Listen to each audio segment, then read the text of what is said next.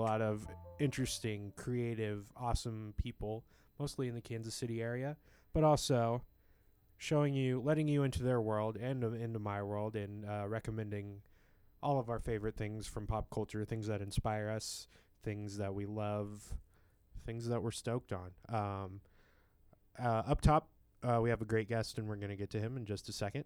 Um, but up top, I wanted to uh, address something. Uh, if you follow the w- podcast on social media, uh, on Facebook at Would Recommend Podcast, or on Instagram at Would Recommend Pod, uh, I teased um, an episode with uh, Secondhand King, who's a great guy, uh, Joe Stanziola.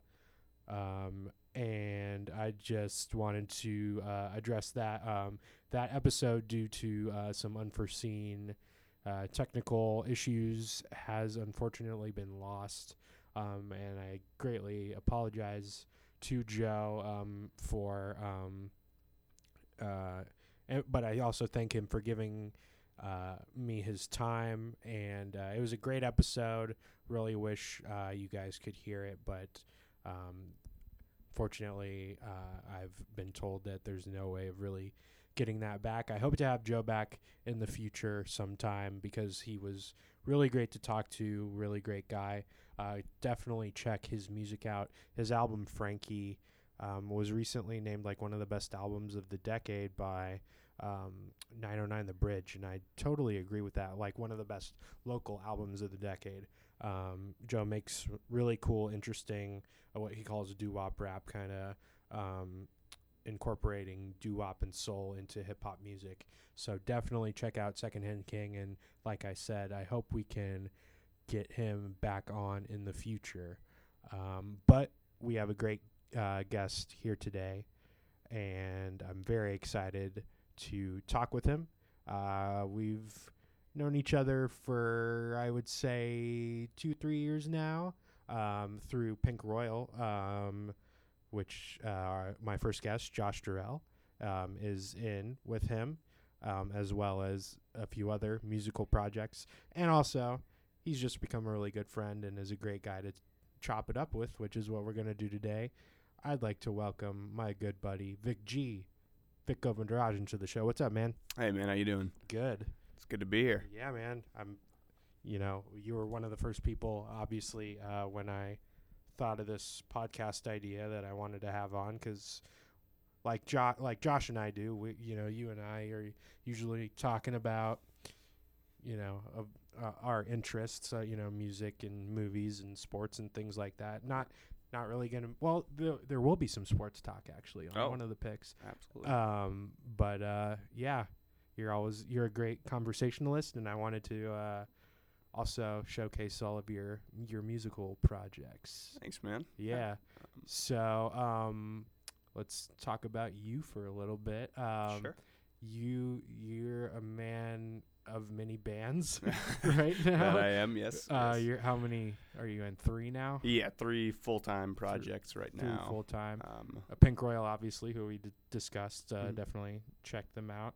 You guys have a couple of songs. we do. We got a couple singles soon? we're working on. Should be ready to release sometime this fall, hmm maybe next spring. And then Vic G Trio, which is your kind of Yes. the yeah. one that you helm. You're kind of the front man of that with uh, our buddies Danny Pete and Jeremiah. Uh, what's Jeremiah's last name? Scott. Jeremiah Scott. Yeah. Shout out Jeremiah. He goes by Jeromeo, preferably. Which is like, how would you describe that? Style? That's. It's definitely uh, jazz-inspired piano rock. yeah. where I'm a huge Ben Folds fan, but I Mhm. also love Herbie Hancock and Steely Dan. So it's there's a lot of fusion in there. There's a lot of funky, more groovier elements than your typical piano rock writers. hmm But yeah, uh, very very cool stuff uh, that I'm really into with Vic G Trio. Do some. You have great originals, but I love the covers. You guys have some really unique it. covers yeah, yeah, that actually that like work really well. Like yeah. um, we we try to pull off things that would be perceived outside of our comfort zone as much as we can. We'll go into like folk stuff. We'll go into kind of you know like more upbeat funk stuff. We'll we'll cover Like, a massive uh, attack song. You know. yeah, you like do um uh, the Gap Band song. yeah, outstanding. yeah, so good. yeah. um, which yeah, I had actually never heard that song until you guys did it, and Nice. I love that song now. Glad to hear. And then you do uh, "Swimming Pools" by Kendrick Lamar. oh too, yeah, which is gotta awesome. throw some hip hop in there. Yeah, man. And then you're also in Dylan Guthrie and the Good Time Guys, which actually, as of this recording, Mm-hmm. last night, um, our good buddy Dylan um, is actually going away to Spain for a year. And um, he had a bit of a going away party, which was basically a Dylan Guthrie and the Good Time Guys and Friends show Yeah. in Lawrence, um, where we most of us went to college. Um, and I was lucky enough to get to go, and uh, that was super fun, you guys. yeah, man. Thanks for coming. That out. was a awesome cast of talented musicians up there. A lot of dudes with a lot of talent up there. Truly, yeah. man. That's we were talking about it after the show, and we were like, I think Dylan moving is about to put like twelve guys out of work. Yeah. well, like Damon and Kurt are gonna be fine. Damon and uh, Parker and Kurt Kurt, Wheeler. Wheeler. from uh, the MGDs, uh, which are also an- another great local band. Like uh, definitely like a funk soul kind of band Yeah. with a big horn section. Uh, Mhm. check them out. And then, but yeah, like uh, John Ole Bowden, Oh yeah. uh, Alex Hartman from Pink Royal as well, Mhm. and uh, yourself. Who am I missing? Uh, Sh- Nathan Showalter was up there. yeah, there. Nathan Showalter Yeah. from a myriad of different local Mhm. acts. Um, Cody Stuber was. yeah, up Cody there. Stuber, Yeah, our buddy, um, percussionist and background singer. But yeah, it was just a super fun time. You guys played some awesome, some of Dylan's awesome originals and uh, some really cool covers as well. Mhm. Your Superstition cover, I think, was the best I had ever heard it. Yeah, we felt Yeah. very pocketed that night. Yeah. Yeah, and Damon like ripped off an amazing organ solo He on that did. song. Yes, yeah. he did. Um, but yeah, um, anything you want to plug for? I know you, uh, Vic G Trio's got a big date coming up, right? Yeah, we got uh, Friday, August 30th at the Rhino. That'll be uh, part of Middle of the Map Film Fest. Mm-hmm. Um, so that'll be a pretty big show. And then uh, for Pink Royal, we're playing, it's officially announced now, so we can talk about it publicly. Uh, October 24th at Record Bar with Hembree and Mating Ritual. That's gonna be And a that's great gonna be a big, show. big yeah, show. Yeah. very excited for that. Yeah, yeah. Um, yeah, um, middle of the map, they're kind of doing things differently this year. Mhm. They're like having music with the film festival, but also having the regular music fest, and they pushed everything back. It's Yeah, kind of yeah. different. Mm-hmm. Um, very excited for the the music festival as well. Yeah. Snail Mail, who I'm a big fan of. Oh, yeah? Yeah, there. It's like, well, it's basically like one uh, young lady, uh, Lindsay something, um, but she has like a backing band, and it's very like. She was like 17 when she wrote the songs for the album. She's like 18 or 19 now, Hmm. um, and it's very almost 90s, like Liz Phair, and like the the girl with the guitar, sort of Mm-hmm. 90s throwback indie rock um, she articulates her feelings at 17 better than i do now at almost 30 i think um, it's a great album i fell in love with that album and she's headline co-headlining with Clairo who's another great uh, artist and then also there's going to be a lot of great local bands at that too Mm. so uh, we'll talk about that i think more as uh, we approach that Mm. um, but shall we get into our picks Let's do it. all right. Um, you want to go first? Sure. All right. Um, you can talk about anyone. We don't. There's not a certain order. You want to? Which one do you want to talk about? Well, let's uh, let's talk about All Ashore. All All right. Yeah. So for for the album, I, I went with All Ashore by the Punch Brothers, a band that I really only got into probably like a year and a half ago. Mhm. Um, thoroughly, I was always a big Chris Thile fan. Yeah, man. He's Um, a virtuoso. truly, yeah, Yeah. I mean, probably one of the most phenomenal musicians in the world. Yeah. Um, but yeah, we, uh, me and some friends, I got to see them at Kauffman Center last year, last spring, and I was just blown away Yeah. by how phenomenal. We were in the very back at the very top, and they uh, they ended the show on a completely off the mic, no pickups uh, version of their song called Familiarity, which is like this 10 minute masterpiece. I've seen video of that before. Yeah, Yeah, and I, I mean, I was truly just like you know goosebumps for two and a half hours, but especially those last ten minutes, it was it was phenomenal. So this Mhm.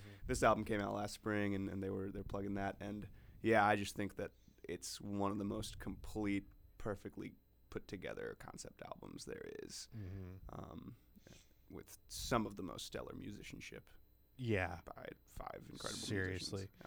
So they're sort of a bluegrassy band, but they're not like. th- How would you describe it? It's not like straightforward like bluegrass that you would really think of. Yeah, I, I think of it more as, you know, modern folk. Yeah, um, yeah, mo- yeah. modern Americana folk that has these elements of bluegrass, even you know, jazz, and and and just sort sort of all sorts of stuff, and pop. I mean, really, you know, Yeah. they're, they're they're pretty.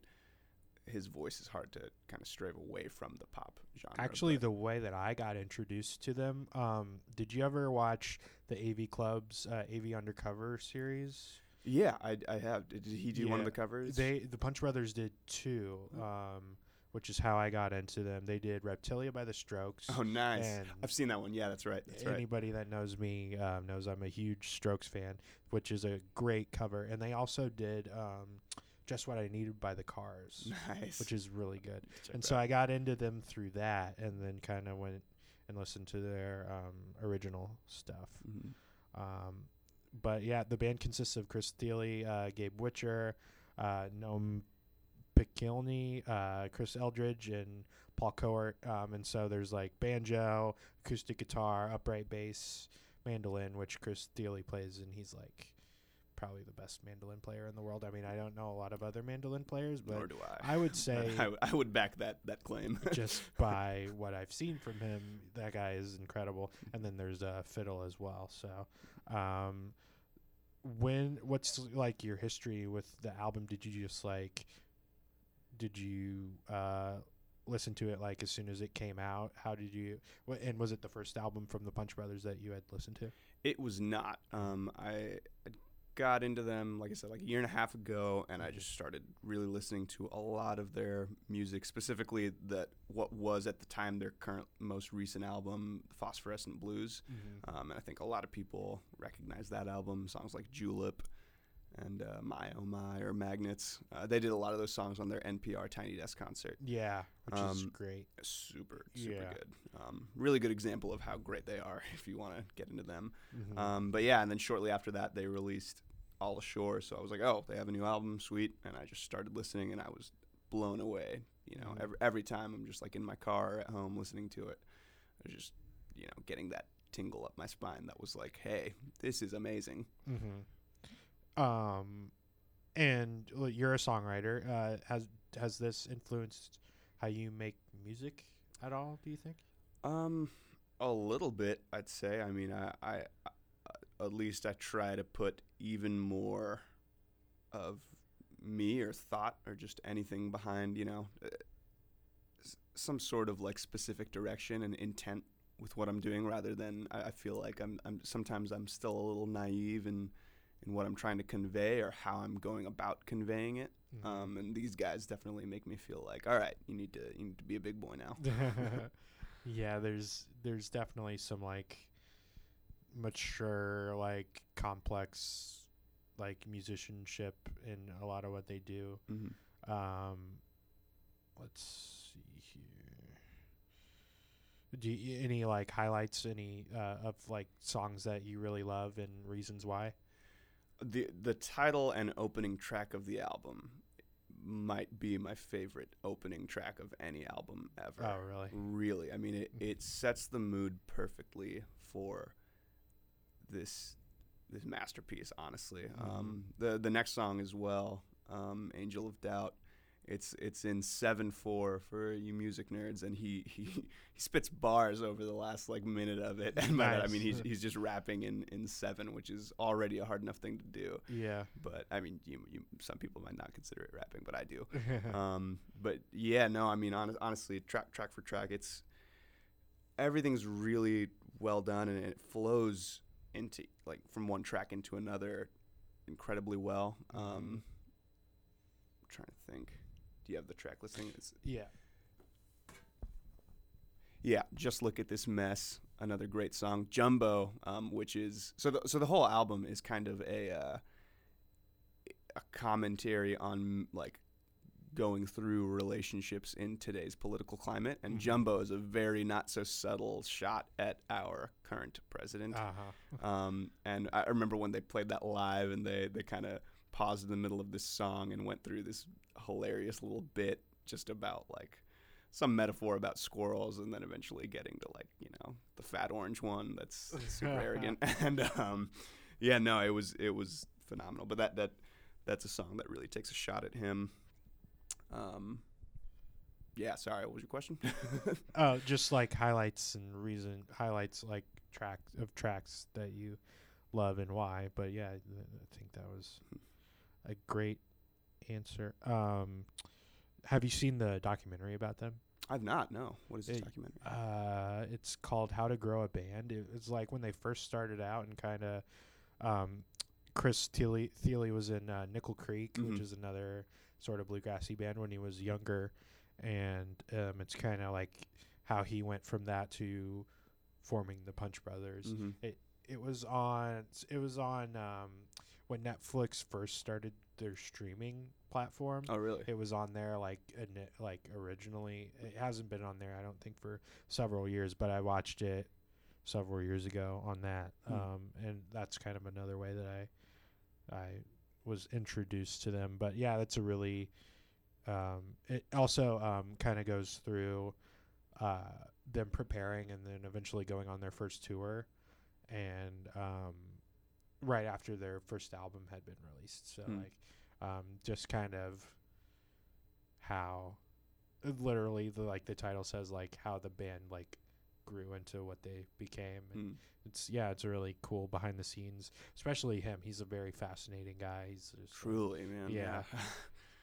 and he does um he hosts. Uh, like prairie home companion type show or yeah, it it's, it's essentially the be- new version of that show called Live from and he's Here. like he's like a very funny irreverent guy too so he's Yeah, like absolutely. yeah very um multi-talented in that way yeah he's a very interesting character um but all those guys are amazing musicians and they definitely form this great you know brotherhood. yeah Honestly, you know, brotherhood like, yeah musical brotherhood Yeah. um so yeah totally check out punch brothers any other thoughts on them They're the best. Check them out. yeah they're, they're really great um You you don't have to you don't have to like folk or bluegrass or, or No, country not or at whatever. all. You know, you don't have to like any specific genre that is that way to be able There's to appreciate what they do. There there's a huge Pop- array of appeal. yeah, Yeah, like a huge appeal. pop of inflection on it Mhm, yeah mhm. for sure.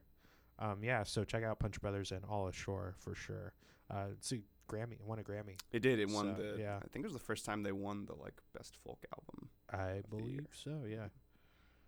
All right. Um, so yeah, check that out, and I'm gonna talk about my album. Uh, it's definitely less of a deep cut than yours.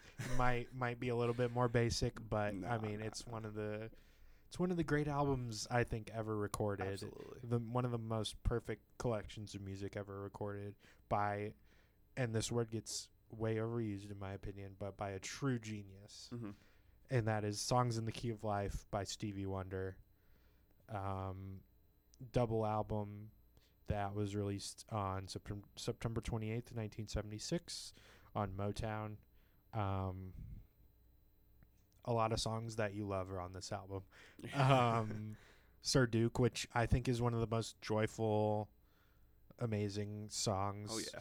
If you're not in a good mood after you listen to that, you have something seriously Yep. wrong with you. Um, um, Isn't She Lovely, which is about um, his daughter Mhm. being born, and actually her cries are on the Yeah, album, which yeah. is really neat. Yeah. Um, I Wish, which everybody knows. Just another song that's like if you if you don't feel a little better after listening to it, a little more upbeat, or have a little more pep in your step, Uh huh. you should Village Ghetto. Land. I mean, this is a double album, Yeah. and like every song is perfectly in its right place. Even the deeper like ballad cuts. Um, As is another one that people would I was know just if, bumping that on the way. if they heard it. Oof. Yeah. God. Um, Coolio would not have a career without Stevie Wonder. Mm. Pastime Paradise was sampled for Gangsta's Oh, that's Paradise. right. Yeah, yeah, yeah. The melody of Mhm. of like the chorus basically, and the da da da da that part. I mean, yeah, Coolio made a career off Stevie Wonder. Like, Stevie Wonder gave us the best part about all that. yeah, seriously. Kenan Kel. Kenan Kel, yeah, Whoops. yeah, yeah. um, yeah, Pastime Paradise is like a deeper cut, and people don't know. Like, I mean, not that Gangsta's Paradise is like a significant song in the history of music, but like a lot of people like it, Right. and like a lot of people don't know that Stevie Wonder is a big part of that Mhm. song. Oh, and also, um, the hook on Wild Wild West by That's Will right. Smith That's, is that's I I, Wish, Yeah. yeah. Yep, yep. So yeah, I mean, Mhm. guy's a legend, and people um, borrow from him a lot. Oh, yeah. but um, what I love about this, uh, I think I talked about this with Josh actually. Um, I talked about Astral Weeks by Van Morrison, Mm. and um, a really significant thing in my musical informing my musical taste was when my family would go on my parents have really good um, musical taste uh, which definitely helped form mine. Um, and we would go we would go on like driving road trip family vacations uh, mostly to colorado. We had a cabin in colorado. Um, and they back in the days of cassettes and cds they would go to the store uh, before our like a music store before our um, vacation and they would get like a greatest hits of a certain artist that they liked or just like an actual album and they got a Stevie Wonder greatest hits. And um and they also got a Van Morrison greatest hits.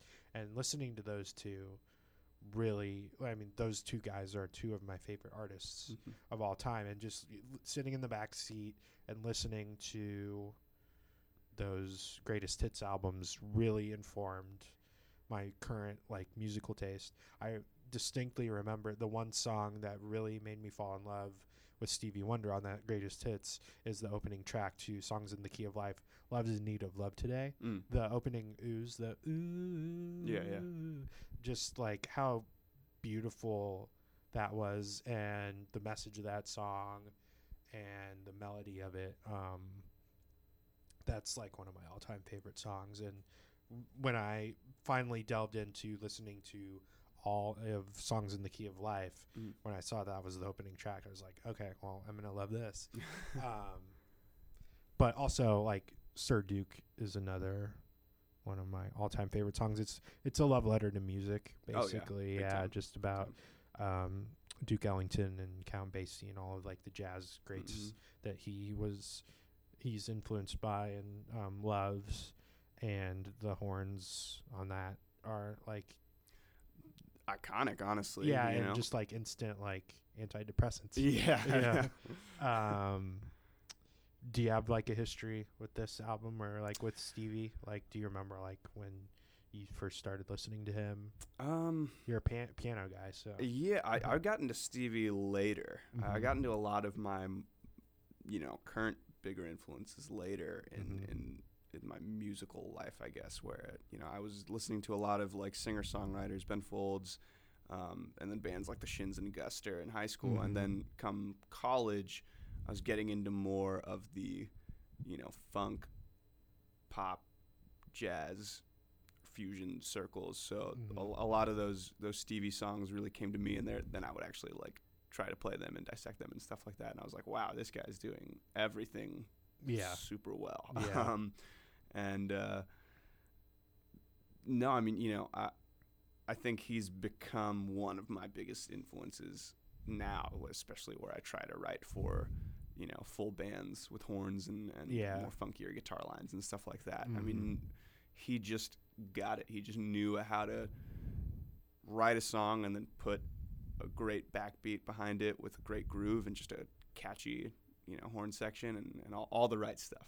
Seriously, Truly, yeah. you know. Just yeah, I I'm sure he had a big hand in like right. I'm sure. I bet he because he had like a full band of like session players that Oh, yeah. are on this album who are all amazing. Mhm. Um, but I'm sure he had a big hand in like writing the parts for all of For sure. I mean, he himself plays like most of the instruments that Yeah. you know. There's a lot of songs that he just played all the instruments on, if not Yeah. ninety percent of them. yeah, Um, like Prince as well. like, exactly. Yeah, yep. Yep. yeah. Um.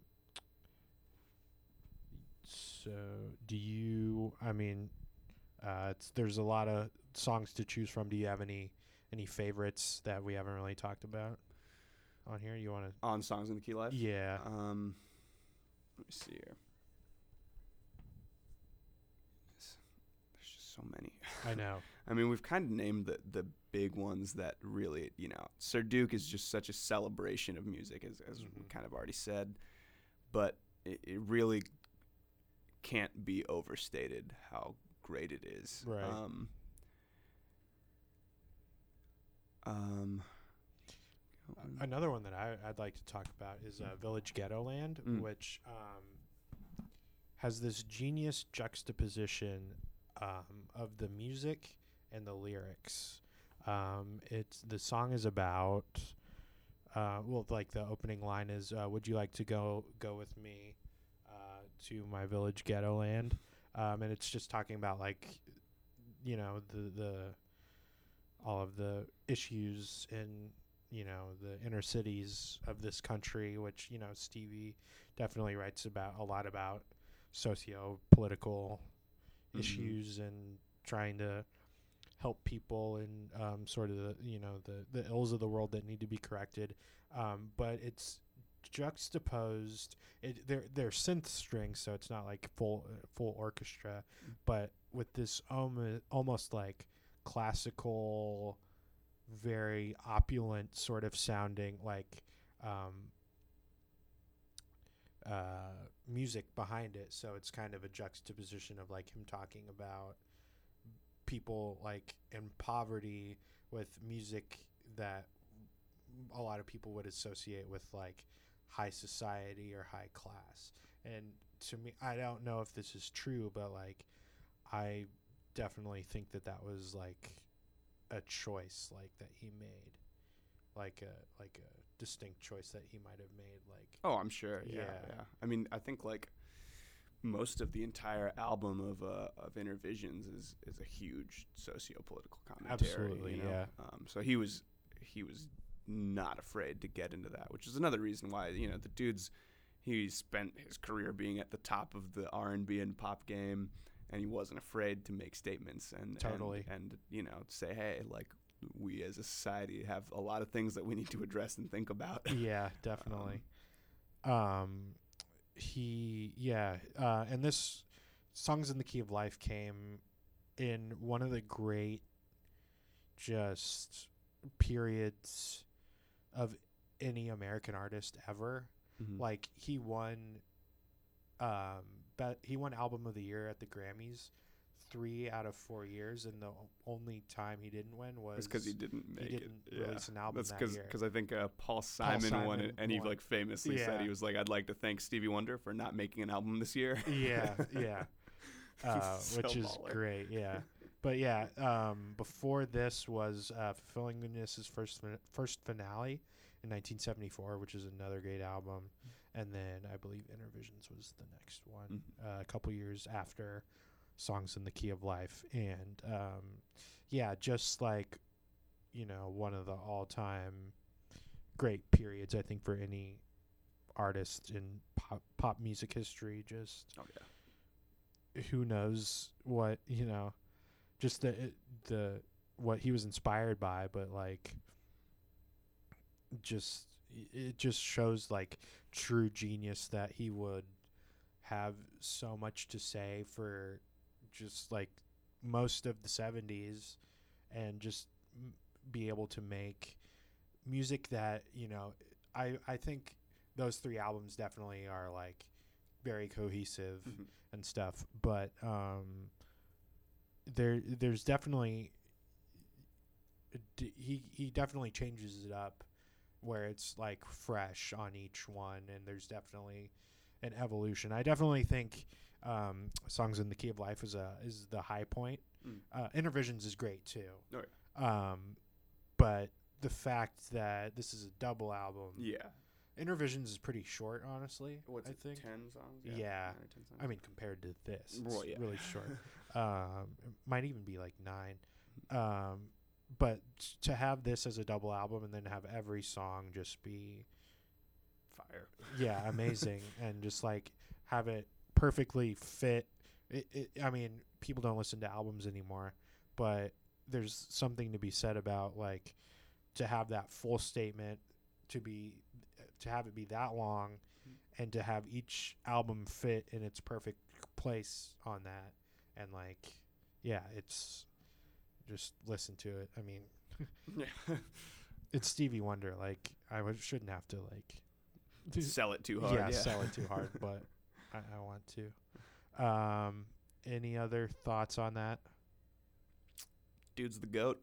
he's the greatest Yeah. yeah i hope uh he came here a few years ago and it sold out really quickly and i really wanted to go see him and wasn't able to i hope he goes on tour at least one more time you Yeah. know and comes here because i'd i'd love to see him live Mhm. um but yeah uh josh and i talked about this on the first episode a little bit but yeah value these amazing legends musical legends and geniuses while we still have them uh stevie is Mm-hmm. truly a treasure to the world.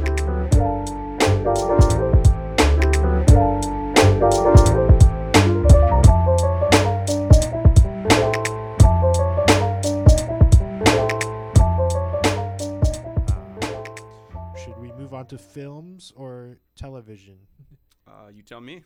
It's your pick up next. Um, let's do television.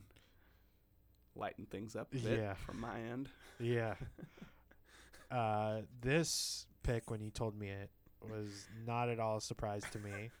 You absolutely love this show. I like it a lot too, but not as much as you. I don't think anybody loves it as much as you. What's Uh, yeah, what's your show? few people. only, only, only a whole lot of bad people like it as much as me. Um, my my pick for television is "It's Always Sunny in Philadelphia," and uh, I I told Nick, I told you when we when I first picked it, I was like, I can I can pick something serious if you want, and you were like, dude, it's it's authentically you to pick Yeah. this show, so it wouldn't be let's do this show, man. true to yourself if you Exactly. didn't pick this.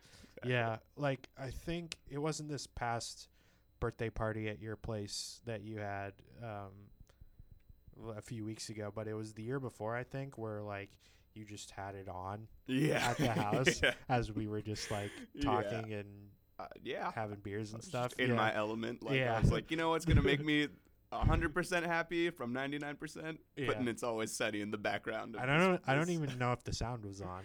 Probably not. I think I just like put it on, put the subtitles on, and muted it, and then I was like, all right, guys. Hope you're enjoying this as much as me. yeah. So the show has been on for quite a while. It's like yeah. one of the longest It's running I th- comedy shows of all time. I think yeah, I believe right? this next. So they're working on their 14th season right now, which will be released next month in September, and um, that should make them the longest running sitcom of all time. That's I believe. insane. Yeah, they've been going to go since from like 2005. where how the show started, which we'll get into in a Yeah. little bit. Mhm. Um, but for anybody that hasn't seen it or doesn't know what it is, can you give a little a little breakdown? Sure. Yeah. So it's uh, it's just a a darker situational comedy uh, based around a group of narcissistic bar owners who Mhm. just get into shenanigans all the time and. Mhm. Philadelphia, um, and it, I think it's a pretty good representation of modern American arrogance and Absolutely, narcissism, yeah. and uh, a, a lot of you know just the worst qualities of people in in high society coming out through uh, through humor, and I, I you know me. I mean, I, I always transcend through pain and, and emotional turmoil or Yeah. sadness or whatever it is through comedy as much as I can. And this show nails it on the head for every single thing they get into, whether it's you know poverty or, or abortion yeah, or government they or tackle all, all- a lot of uh, yeah, issues head on, a lot of uh, controversial issues head on. yeah. they sure And what I like about it is each character is a different type of terrible person. yep, yep. a very uniquely different type of terrible person. Mhm. Um, so for those that don't know, uh, probably the most famous person on the show is Danny DeVito. Mhm. Um, And he only joined the show the second season. Oh yeah. yeah, so he wasn't on the first season. Mhm. Um, and you know, I, I personally I think that the first season stands up to all the other ones just as well. I mean, their their writing and their performance and delivery and everything, and just the the you know groundwork they laid for all the character development for all the future seasons was Mhm. impeccable. Mhm. Um, but Dan DeVito gets you know added to the cast second season, and he just instantly takes it from like stellar to whatever is above that. So yeah, it's like adding like an MVP candidate to an already like great team. Or Exa- something. It was Yeah. Kevin Durant joining The the, Golden Warriors, State Warriors. yeah. That's what it was. yeah. And then uh, also like Charlie Day's on it. Charlie Day's kind of become a star in his own right. Absolutely. Um, he's he was in like the Horrible Bosses movies. Um, what was Wasn't the he one? like in Pacific Rim? Pacific Rim? Yeah, Yeah, which was weird that he was in it, but he, he was Yeah. pretty good in it. Um, and then what's the one? He was in a movie with Ice Cube that was like what was it called? The Fight or yeah, something? something yeah. like that, which I never saw. we all but, need a um, paycheck.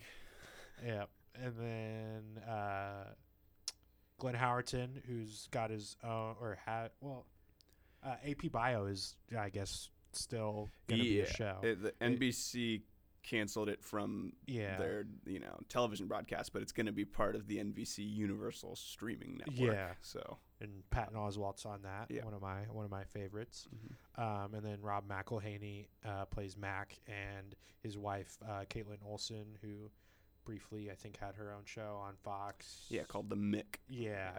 yeah. um, uh, that is the the main cast. Um, but yeah, um, do you have any favorite episodes off the top of your head? I mean, there's a lot to choose from. Yeah, there's there really are just so many to Mhm. choose from. Um, I think one of the uh, one of the classics is called "The Gang Buys a Boat," Yes, and it is uh, known as the uh, um, is that the Rumham? the implication episode, um, where where Dennis is trying to explain this uh, very dark and horrific concept of the implication to Mac. And it's I'm not going to go into further detail because I want you to have happy viewers, but um, just check it out yeah. if you feel like having a good laugh and you're able to step outside of your own uh, personal Is that the Rumham episode? No, is that is um that is the gang goes to Jersey Shore. okay. Yeah, that's that's Wait, the first the time that you one see. where they keep listening to Steve Winwood?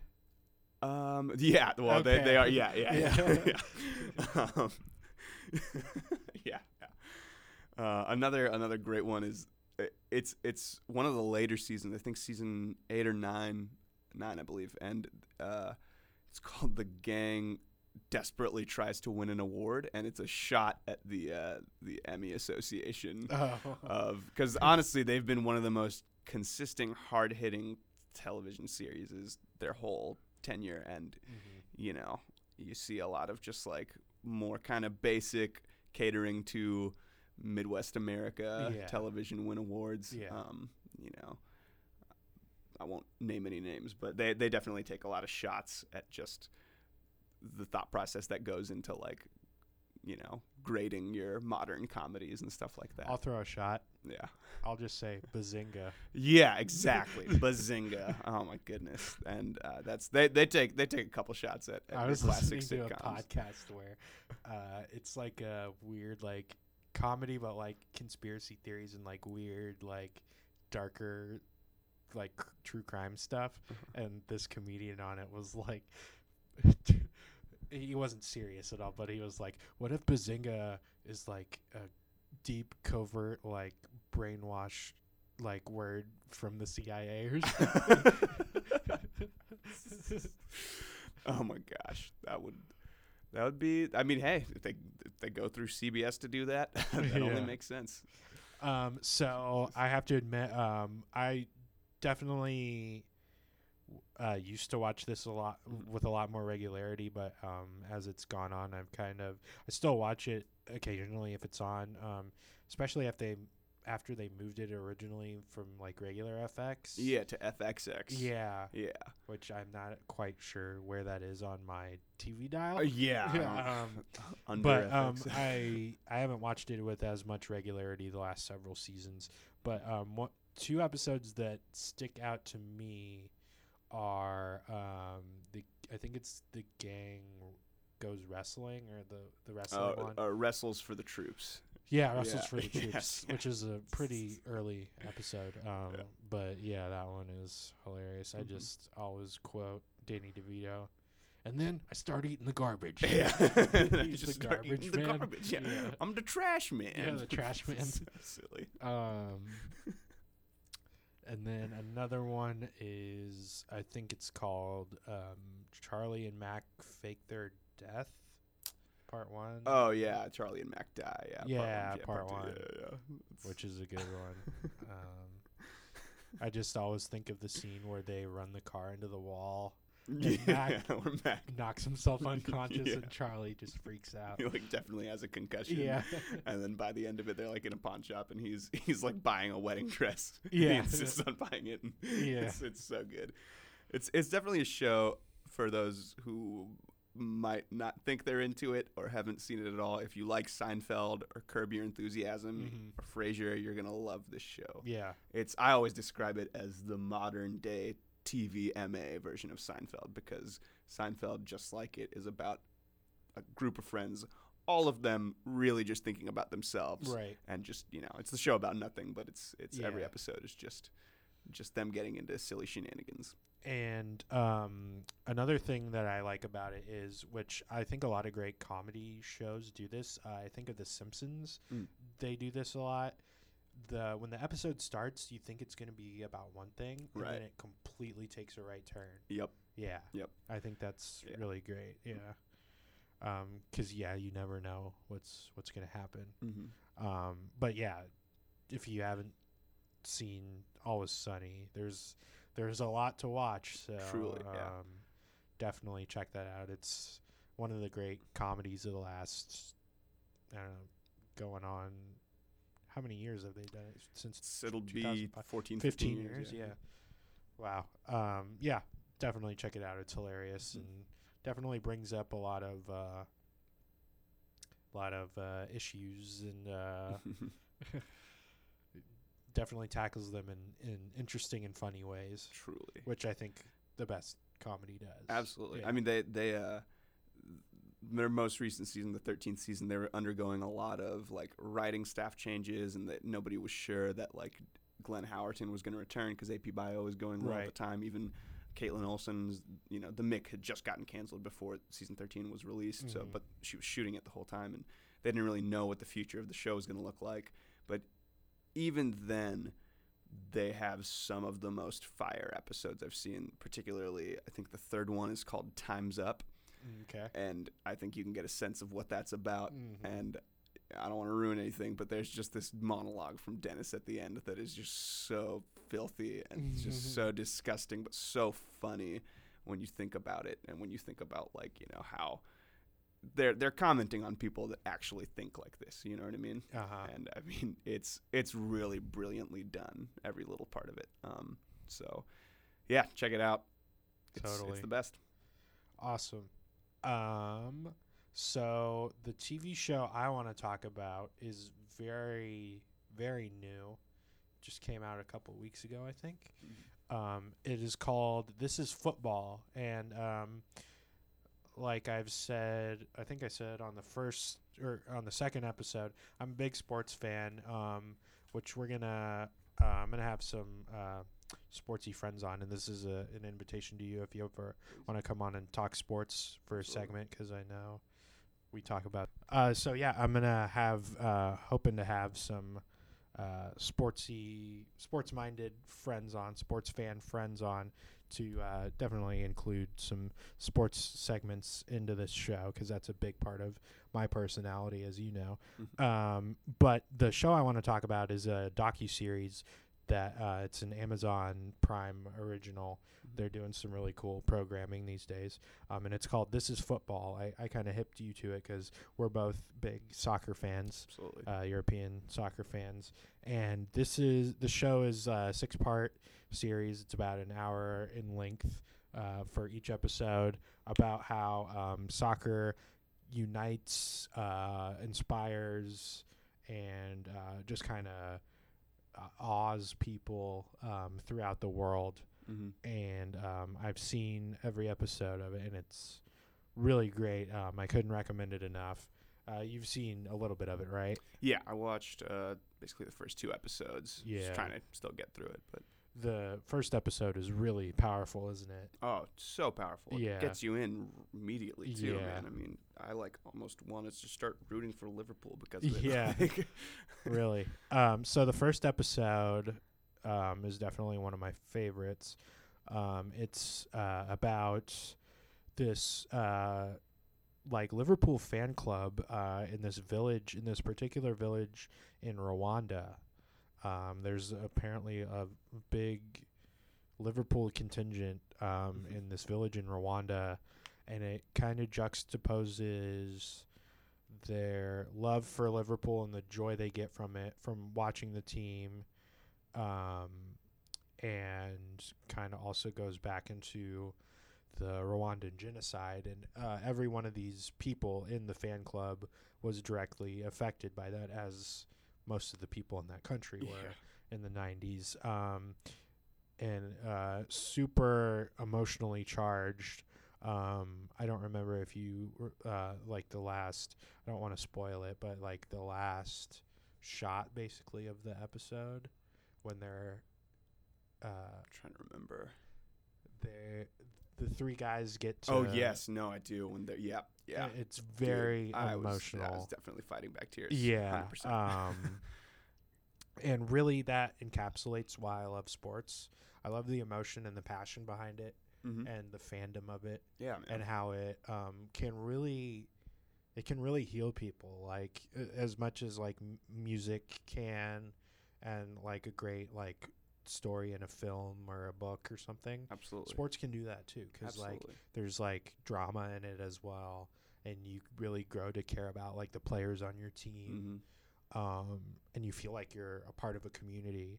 And these guys, um, you know, they're I don't even know how far away from from where their favorite team is based, but Right. they feel a deep connection hmm to this. Um, one of the guys even named his son Dalglish after um, Kenny Dalglish, Yeah. um, who's like a Liverpool legend Mhm. um yeah so um this yeah this en- encapsulates like everything why i'm a sports fan basically Oh yeah. um like the titles of the episodes are redemption belief chance Mhm. love pride and wonder um and the final episode i think was my favorite um it's it's the wonder episode and it's all about lionel messi Yeah. and Yeah. his genius Sure. on the pitch and how people around the world like um they interview this guy in Syria who's like a huge Messi fan and like he gets his all of his friends together to watch all the Barcelona matches Mhm. And they they like interview different people around the world just about his like brilliance and then they it ba- like basically all of that is centered around like I think last year's la- um El Clasico the Real Madrid Mhm. Barca match Mhm.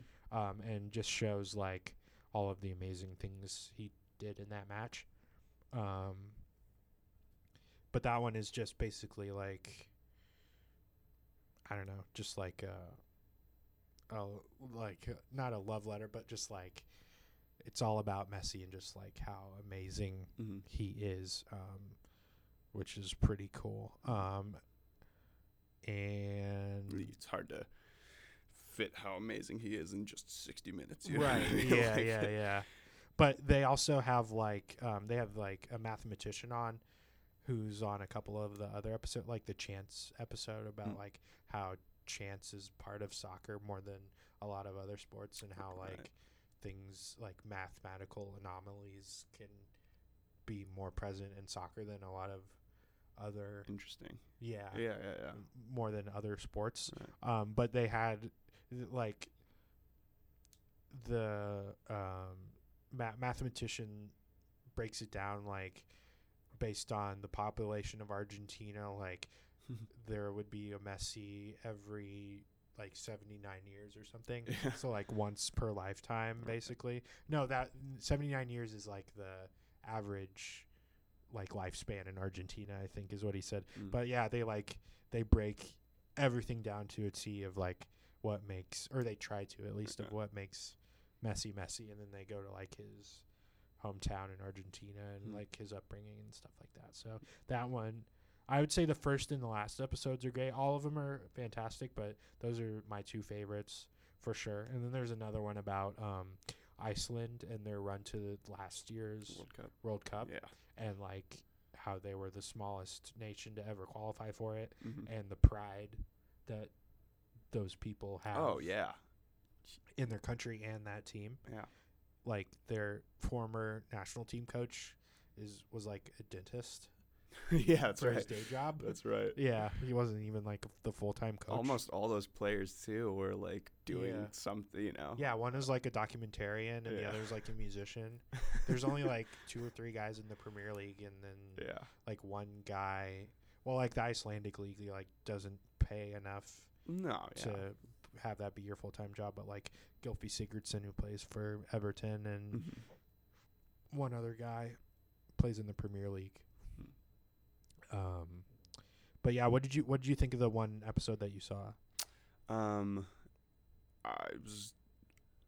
uh, It it it kind of just blew me away in that it just showed me how like small this world is. You know what I mean? Definitely. That a you know post genocide torn community in Rwanda is still able to come together and, and just celebrate this English Premier League team. Yeah. You know? Um, yeah. and it just it, it, it kind of you know I, I really connected to it because i feel like you said i mean a, a lot of those people if people are unfamiliar with the rwandan genocide you know that you have Mm. two um warring tribes basically or yeah factions. yeah i mean country. yeah two two tribes that were really put uh, pitted against each other Mhm. by belgian you know colonials Yeah. at the time and and and uh in what the mid 90s which Mhm. is crazy that it wasn't even that long I ago know. Jeez. Um, but yeah, and, and a lot of these, you know, a lot of these Liverpool fans in, in this, what are they called? The uh, the Rwanda Reds. Mhm. Um, they're, you know, some of them are Hutus, some of them are Tutsis. Like they they, yeah. but they still all just come together. There's no. There's no resentment. There's nothing. That's all forgiven because they come together and watch Mhm. their favorite team play, and and it Mhm. kind of, you know, we're we're in Kansas City. We're you know right right in Kansas and Missouri, where there's a lot. You know, obviously we're in America, so it's it's different. But there's still a lot of just like people coming from both sides of the the political spectrum. Mhm. Yet still, I get together and I'm able to go to Arrowhead and sit next to some dude that probably doesn't think the world of me, or maybe I don't think the world of him, and we both celebrate Patrick Mahomes throwing Yeah. touchdowns. You know, I mean, Mhm. that kind of thing, and, and it just reminded me that there's a lot more than you know what we what we fight for in life. You know, Mhm. or And that's like what everything th- that this podcast is about. Mhm. Like is is what that's what I want it to be. Like you know me, I'm a very inclusive person. I love hanging out Mhm. with with you guys. Like when you play a show, yeah, I love just yeah, like being with with friends and family a lot. Um, uh, inclusivity, just uh, obviously in these times we we need we need a lot more of that. absolutely, And absolutely. yeah, art and sport and literature. I mean, that's part of art, but just like everything that we're going to talk about in this podcast, just like brings people together. Yeah. Like, yeah. They, things that they can, you know come together and discuss, and no matter like what your political views are, whatever. But Right, right. Yeah. yeah. Um, totally watched This Is Football. Mhm. Another one. The second episode talks a lot about. Yeah, um, that's the one I, I finished. The uh, 1999 Women's World Cup. It also includes um, some thoughts from uh, the current, some of the current players on the women's and like national team and the the Japanese, national- Japanese, which was really interesting, which I didn't. it was know a lot really cool because yeah, it, yeah, it talks about you know just how dominant a- and all the work that our women in the 90s had to do hmm to come even just that far. They had to literally like go through the streets and sell their team so that they could fill up the Rose Bowl for you know with the World Cup final and, and stuff like that. yeah, And then they're talking about you know you have the was it the 2011 uh, Japanese women's team that won the World Cup, and Mhm. those girls being inspired because like the, The- the, of the 90s Japanese team, yeah, yeah. 99 U.S. women's team. yeah, and, Yeah. and they were talking about like coming over and training and playing in our women's league so that they could train Mhm. with our women and then you know take that back and then they you Yeah. know, of course they they won in 2011 and and what appeared to be a pretty great rivalry Yeah, was, was yeah. you know yeah I think it'll continue to be um, me too the Japanese team uh, this time around uh, in this past Women's World Cup. I think was a little bit weaker than the past, but they're one of I think one of the leading. They're at the forefront of the women's soccer movement, um, so I think they'll definitely be back. And again, support the NWSL. If you didn't listen to the last uh, podcast, I talked for most of the episode about that. Um, mad props bro Yeah. seriously. I those ladies are so inspiring, so Mhm. awesome. Um, but yeah, this is I love this show. It's great. I I love nothing more than sports a sports documentary Mhm. Like that's it's your bread and butter man above all else. Yeah, and this is I think one of the best I've seen in years and years. So, um, it's great. All right, you want to get into film? let's do it All right. What what's your pick? so my pick is a little film called In Bruges I really like this movie. I actually came to this one late. Uh, I only saw it a few years ago for the first time. yeah and yeah, it's awesome. It's uh, yeah, it's it's Mhm. the kind of movie uh, I think that will that you're able to watch it whenever in your Mhm. life, wherever you are, whenever however far out from right now, but and, and you'll you'll be able to just be like that's that's a well done that's a well done piece of film right Mhm. there. Um, I, I saw it for the first time in like high school, and I have this very distinct memory of uh, of a a lot of people's reactions to something happening near the climax of that movie, um, and just coming in and being like, "What? What's happening?" I was like walking in the room, and I was like, "Okay, I need to rewatch this movie." and, uh, and then I did. Yeah, it's it's a dark comedy crime film. kind of spans genres, which it really is Some of my favorite yeah, stuff in TV and film. Yeah. Indeed, it it uh, stars Colin Farrell, Brendan Gleeson, Ralph Fiennes, um, Mhm. and it's essentially about these two hitmen that are sent to Bruges um, a- after an assignment from their boss, and yeah, I, that's that's about as good of an explanation Yeah. as you'll need. Um, it's really great. Some of the action set pieces are are great. I mean, there's not a ton of action in it, not too much, say. yeah, but um, but enough. yeah. enough. Yeah. Um, but I my favorite scenes from memory were uh, just Colin Farrell and Brendan Gleeson just talking about the situation they're in. Yes, Yeah. yeah. There, there's Yeah. a particular time where they're uh, they're boating through a canal, That's and Colin Farrell is Yeah. just just shitting on this tiny little town of Bruges, Belgium, Yeah. and Brendan Gleeson is is this you know happy go he's, he's tr- finding all these small things that he finds joy in just the architecture the history all these these small things that you know Colin Farrell is like He this hates- is this is dumb. I'm young. I want to be in a big city. Yeah. Like, you know. Um, and it's it's just a really really well well made. it film. is, yeah. Um, and uh, directed by Martin McDonagh. mhm. Um, and you pointed this out before we started recording. Both of the director or both of our films that we picked, um, we'll get to mine in a, a little bit. Um, it's their first film by Yeah. the, each of the directors. Exactly. And both both wrote and directed, Mhm. and it, yeah, it was both their first first work. Yep. Um, I I mean, yeah, we're definitely trying not to give away spoilers. Um, but it, did this like was this did like this align with your taste, or did it kind of shift your taste in film once you saw it? I think I think it, it was a pretty big.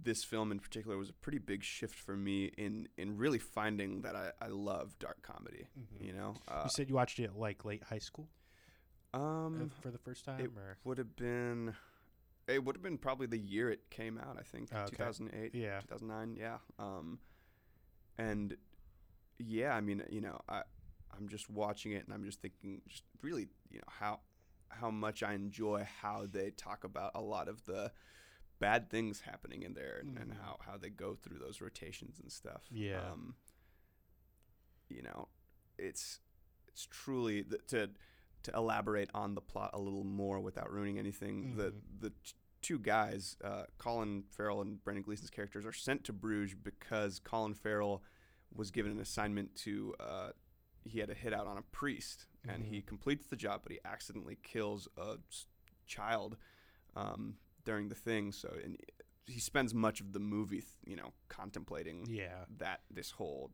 horrific thing that he's done. And- right, And um, in within that, there's a whole lot of just really good reflection and development of this guy who's just going through his own turmoil of, you know, I mean, he's a hitman, so he's obviously not a great guy, but like even then, you're trying to find this light within him, Mhm. and uh, you know, you you see whether he's able to do that or not by the end, and then you know, you meet all these great characters along the way, and and Ralph Fiennes comes in, and oh my gosh, he's he's so phenomenal. yeah, he's, the best. yeah. he's so good. Yeah. Um, would you say this is Colin Farrell's best performance that you've seen? Yeah, I would. I would confidently I would- say I that would his, say so. is his uh, best performance. Brendan Gleeson is also great as Mad Eye Moody Mhm. in the Harry Potter films. Um, and obviously Ralph Fiennes is Voldemort. Um, well, Ralph Fiennes is good in everything. I know, yeah. He's got a huge career uh, that spans a long time.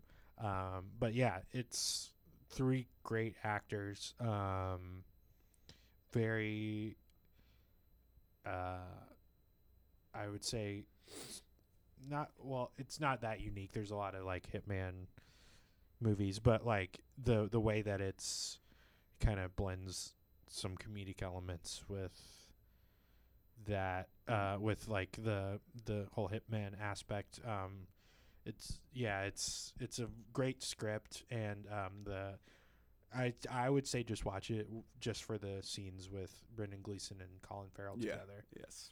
Yeah, it's awesome. Um, any other thoughts on that before we move to my film? Um, no, All right. check it out. Yeah, it's great. Yeah. Um, I would say mine is sort of similar. It's definitely a lot bloodier. Yes. Given Um, the guy that wrote and directed it, but yeah, uh, this is not for the faint of heart. Uh, this film, uh, I'm gonna talk about Reservoir Dogs, which I actually just rewatched. Um, I still have not seen Once Upon a Time in Once Upon a Time in Hollywood, good, but. I'm going to very soon. Um, but I had uh, an itch to rewatch some of Tarantino, Quentin Tarantino's early movies uh, Mhm. when that was coming out because there was a lot of like press on the on his career up to Once Upon a Time in Hollywood Right, and right. things like that. Because he made that he you know he made that statement that's like I'm gonna do ten movies and, Yeah. and retire Yeah. or call it quits. yeah, Um. I think this was number nine, maybe. Yeah. if yeah. you count like his actual films that he's written and directed. Yes. because yeah, like yeah, he's written a few that he didn't direct and blah blah blah. Um, but yeah, Reservoir Dogs was his first uh, film that he wrote and directed in 1992. Mhm. Stars ha- Harvey Keitel, Tim Roth, Chris Penn, the late Chris Penn, uh, who's great in this All movie. right. Uh, Steve Buscemi, Lawrence Tierney, Michael Madsen, and Quentin Tarantino himself at the beginning of the movie. Pretty stellar cast for your Mhm. first movie. Yeah. um, and uh, the story behind this was he had this great script, was planning to make it, I think, for thirty grand. Yeah, thirty grand, and he was going to make like a little short film where Tarantino was going to be Mr. Pink, which is Steve Buscemi's character, and it was going to be like much shorter than it ended up being. Hmm. His producer, uh, Lawrence Bender, uh, was going to play a police officer chasing Mr. Pink, and Lawrence Bender gave um, was in an acting class and gave uh, the script to his acting teacher who knew Harvey Keitel's wife, who gave the script to Harvey Keitel's wife, who gave it to Harvey Keitel. Wow. Harvey Keitel read it by complete chance. You know, Goodness. you know, I'm sure actors like him get a ton of scripts and like don't read a lot of them, For sure. especially if it's by this like no name guy who works at a video store. Right. um, Harvey Keitel reads it, loves it, immediately gets in touch with Tarantino. They get a bunch of financial backing behind it. Well, enough, you know. It's like I think it's one and a half million dollars, which in '92 was probably enough to make you know, obvi- well, obviously enough to make a good movie. Yeah. Um, and then they go to New York to hold casting sessions. They get Steve Buscemi, Michael Madsen, and Tim Roth. And yeah, I mean Harvey Keitel's in Taxi Driver too. yeah. Oh yeah. Like he's yeah. I mean, yeah. Har- great. Harvey Keitel by that point was already Yeah, pretty well well established, established. yeah. Jinx. Um, and uh, obviously, like I said, uh, if you know Quentin Tarantino, this movie's very violent, um, but it is of a singular voice. I think. Like, I was listening. Shout out to the Rewatchables podcast from The Ringer, which I listen to a lot. It's a movie podcast. I think I talked about it. Uh, I might have talked about it on the Lost episode. Damn. Um, I think you talked about it on Josh's because I, I remember, yeah. I remember hearing you talk. About um they the um and I'll try not to cite that podcast a lot try to have my unoriginal ideas on this but um they did a podcast once once upon a time in Hollywood uh, was released of uh of um, Reservoir Dogs because it's Tarantino's first movie um and they were talking about um just how you know the opening scene where they're talking about Madonna's like a virgin. Yeah. How uh, uh, such a violent film can be interspersed with this like mundane dialogue about like weird pop culture stuff Mm-hmm.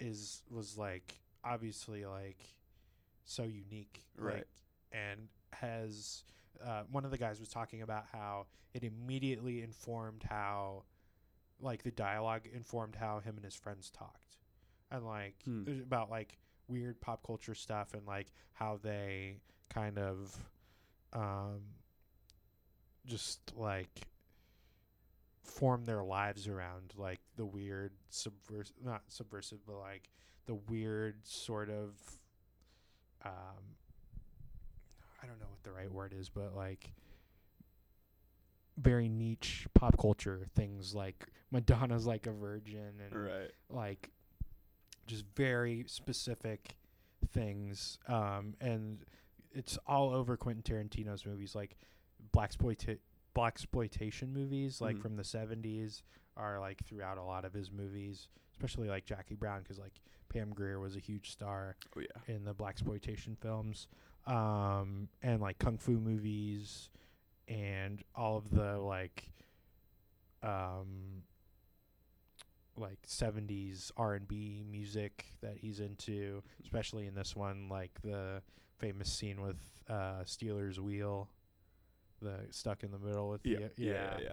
Yeah. um, he just has a very singular mind and voice that are all over his movies, and this was the first glimpse of it. I mean, I was like three years old when this came out, but Right. like you can definitely, looking back, you can see this was like the first salvo or like the first shot of like this is my statement.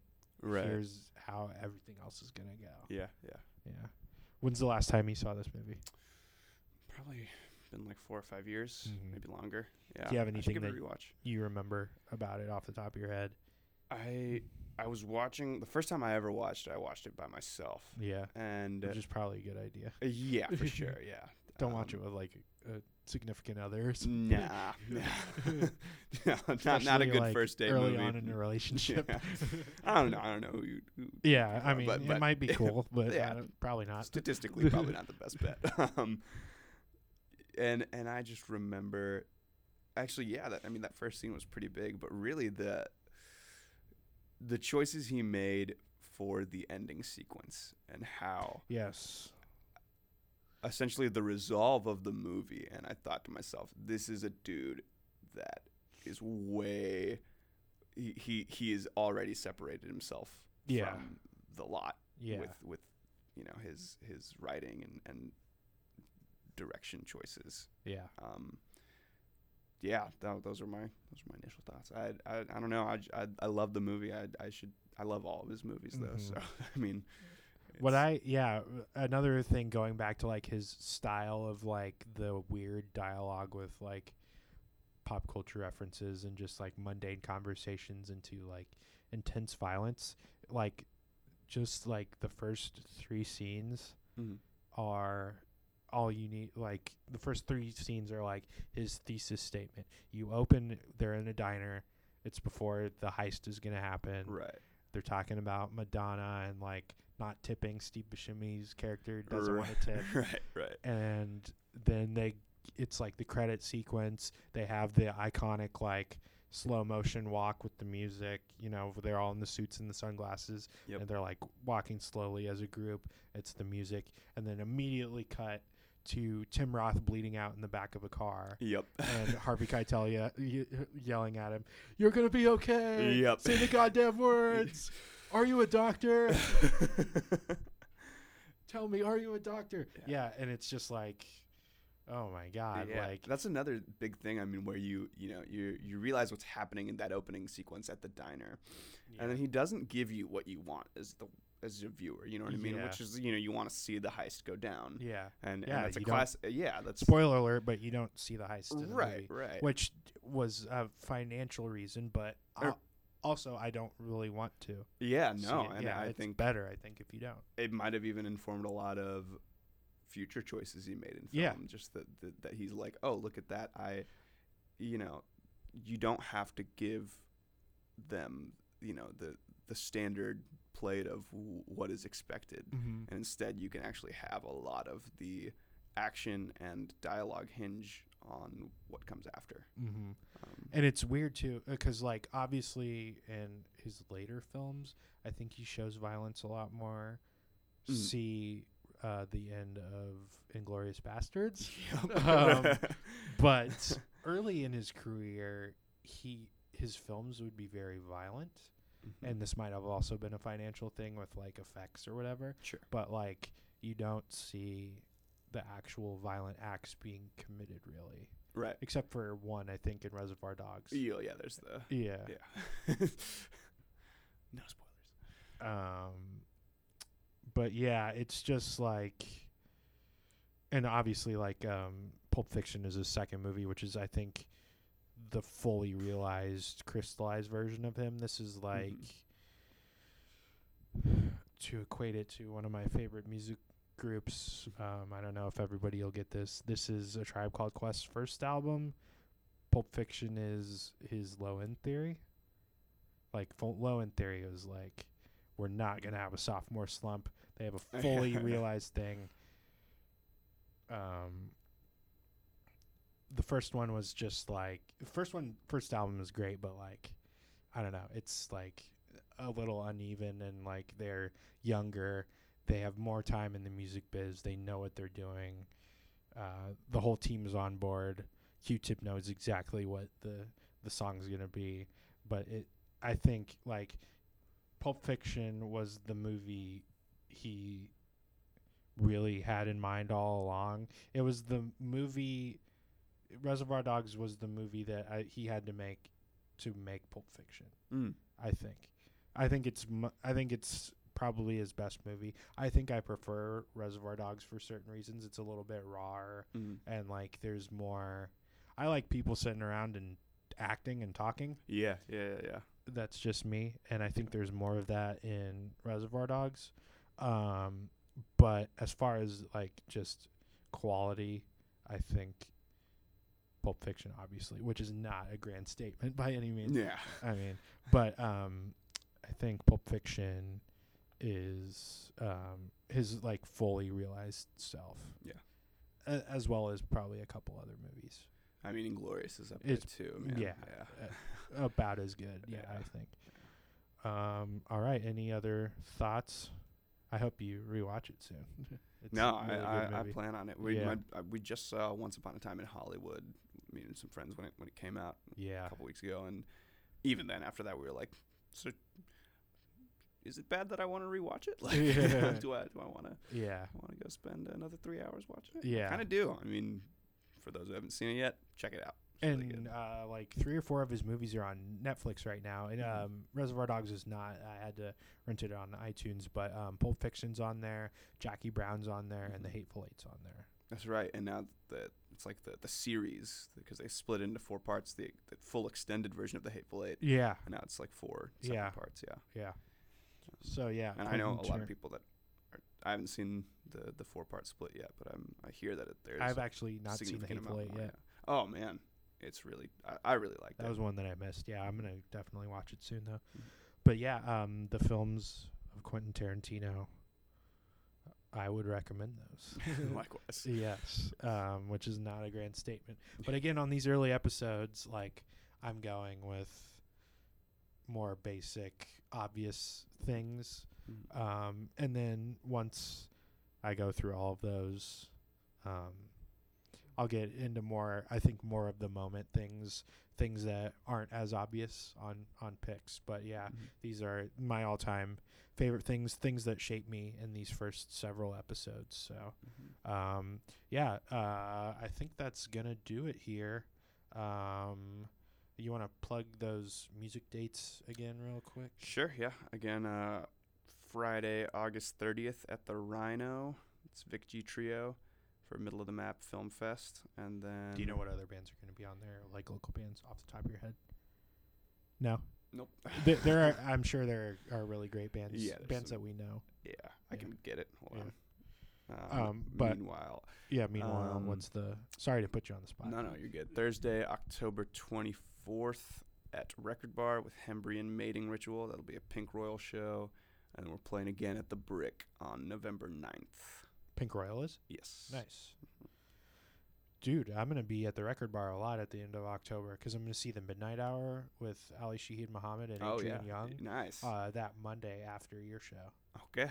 yeah. nice. I guess I'll be gonna there too. Yeah. Yeah, you should go see that Yeah. and listen to that album. I talked about it in the last episode. It's Okay. so good. We'll do. Yeah. We'll do. Um. All right. I think that's gonna do it. Um. Thanks again to Vic G. Thanks for having me. Man. Yeah, man. I'm glad we could do this. This is a lot of fun. Just talking about cool stuff we like. Um. Thank you to my good buddy Sheldon Adams, who was actually in town this weekend from Seattle. One of my, my best friends. I, I don't think you've ever met him, um, but one of my best friends since fifth grade did the awesome logo. He's really good at Oh, Photoshop. nice. Dude. Yeah. Great. yeah. Um, he was in town for the weekend from Seattle. Got to hang out with him on Friday. You're the best man. Thanks again for the awesome logo. I expressed my gratitude in person on Friday, but wanted to thank you over the airwaves again.